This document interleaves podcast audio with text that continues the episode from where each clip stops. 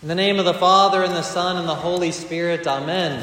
What a joy to be able to be celebrating the patronal feast of our church. And if you noticed uh, last night, we did uh, the uh, Litia and the Artoglasia, uh, which uh, makes the which made that service a bit more festive. And uh, this morning, at the very end of the Divine Liturgy, we're going to uh, do Koliva offered uh, for uh, St. John the Theologian as well. And so it's as if we're kind of pulling out all the stops. We did Vespers, Orthros, and the Divine Liturgy uh, because it's for our patronal feast. And for every church, when you celebrate your patronal feast, it's like one of the 12 major feast days of the year. It is a grand, joyous celebration. And I think uh, this year, perhaps most especially, we should honor the Holy Apostle John. He's been praying for us, of course, since the founding of this church. Uh, but I think especially all of the patrons, all of the saints of the church have been praying particularly hard for all of the communities that are entrusted into their care, especially now during uh, this current pandemic.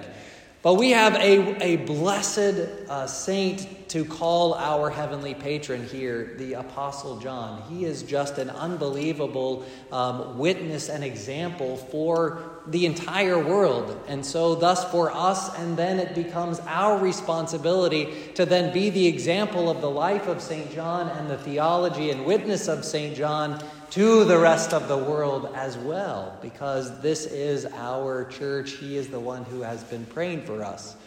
Now, John was uh, one of the, the younger disciples when he was first called, but he ended up being one of the oldest disciples because he died at the, the age somewhere around 100 years old was when uh, john actually died and he dies in the city of ephesus uh, and it's this uh, that remembrance that we are making today, his repose.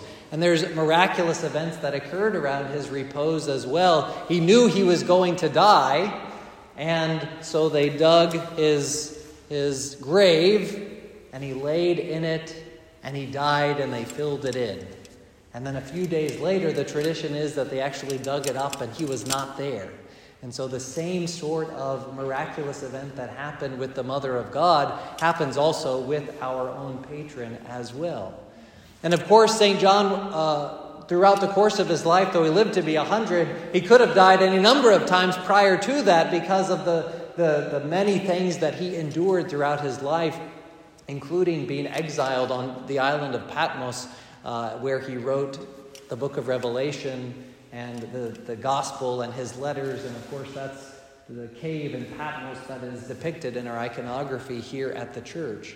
And he is one of the only three people, and really the first one, who is given the title theologian in the church because of the profound depth of his knowledge of God and his ability to share it with the world. We've been studying his gospel uh, as a church in our Bible studies on Wednesday nights since the pandemic, and we're only on chapter 10. Lord willing, the pandemic perhaps will end before we finish the, the Gospel of John if we keep that, that pace going because we're not even halfway through. But one of the amazing things about John, while it is profound and deep, he's also one of the simplest ones to read. Uh, when we were studying Greek in seminary, it was much better to try to attempt to translate the works of St. John than it was to translate something like Paul. Paul has very long run on sentences, and in Greek that's ridiculous. But in John, you knew exact, he knew it so well that he was able to proclaim it and teach it in a way that everyone was able to understand. And so he's the great depth of his theology. But even amidst the great depth of his theology, he would have summarized his entire gospel to one thing. And it was the last thing that he said to his disciples. Little children, love one another. And we heard it in the epistle this morning. Uh, he said the word love multiple times. And the disciples, some of his own disciples, would ask him and say, Why do you keep saying that? And he says, Because that was the Lord's command. And if you can do just that, it is enough. St. Silouan the Athonite, who we celebrated earlier this week, says, the Lord wants us to love each other. This is the essence of freedom love for God and for your neighbor. Not everyone can be a king or a prince. Not everyone can be a patriarch or an abbot or a leader. But no matter what your title, you can love God and serve Him, and that is all that matters. Little children, love one another, is what John so concretely says, and was the, the heart of all of his theological teaching. Love one another. But that kind of love that he's talking about is a love that is very hard. Because he's talking about a love that is like the love of God. The agape, unconditional love that is like the love of God. You know, some of us, most of us, myself included, most especially, we're willing to love people up to a certain point until they become frustrating, until they become annoying, until they, they blow up our expectations, until they hold a different political or ideological position than we do. And then, not only do we sometimes stop to love them, it's almost as if, especially in this day and age of social media, uh, where there's some sort of feeling of anonymity when we post things, it's almost as if we stop treating them as if they were even humans by the, by the language that we use and the things that we say about people love one another is so much deeper than this limited feeling that we might have towards people and that runs out. St. Maximus the Confessor says, The friends of Christ love all truly. And the friends of Christ, he uses that word specifically because remember in John's Gospel, Jesus, during his, his uh, uh, speech to the, the, the disciples before the Last Supper, he says, You are now my friends. And so John was a friend of Christ, and therefore we are friends of Christ. He says, The friends of Christ love all truly, but are not themselves loved by all. The friends of the world neither love all nor are loved by all. The friends of Christ persevere in love to the end. The friends of the world persevere only until they fall out with each other over some worldly thing. I think I've clumped myself in friends of the world most of the time with that definition. Because Metropolitan Filaret says that to love is actually to be uh, intimately involved in the well being of another person. And that's that, that love that is poured out for all. And that's the love that John is talking about when he says and sums up his gospel little children, love one another. So, how do we get there? One of the beautiful things about the epistle that we heard at the very last line, that I'm very glad David, uh, that that was the last line because he sung it out um, beautifully. We love him because he first loved us.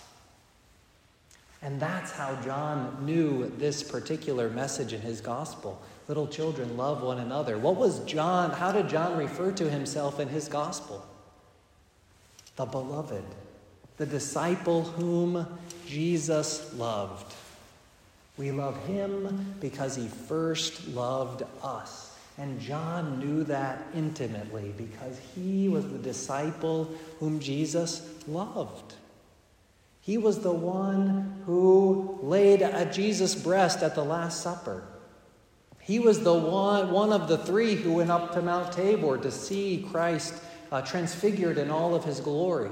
He was the one who stood at the foot of the cross, the only disciple who did that. And if we look at the cross as the great example of our Lord's love, John was the one who knew it the best because he stood there and watched it and heard it and he understood what was happening. And then he had that beautiful, intimate moment that we heard in the gospel where uh, he gives Mary into his care and he into Mary's care. And you know, oftentimes I think knowing the strength of the Mother of God, that was probably more encouragement for John than it was for Mary at that moment. But John knew the great love of God, and that's why he would be able to tell us and look to us and live his life in such a way where he could say, Little children, love one another where he could live his life without fear, being willing to die at any moment, and he almost did a few times in his life, being willing to be exiled on Patmos, being willing to live and do and preach and teach whatever Christ asked him to do because perfect love casts out all fear, which we also heard in the epistle this morning. Little children, love one another and make sure that that love that we have for one another is rooted and grounded in the fact, the knowledge that God loves us. That's the only way we can love people in the way that John is encouraging us to and that we heard about from Maximus the Confessor to be that friend of Christ, to be reminded of God's love. And there is no better place to be reminded of God's love than right where you are sitting. Doing exactly what we are doing this morning in honor of our patron, celebrating the Divine Liturgy. Because here in the Divine Liturgy, we see the love of God vibrantly, especially in this church that is dedicated to St. John we are able to hear the love of God in the prayers and the hymns of the church and be reminded of the whole history of, the, of our salvation that John knew so intimately and experienced so deeply, so that we too can know the great love of God. And we even taste the love of God by partaking of the Eucharist.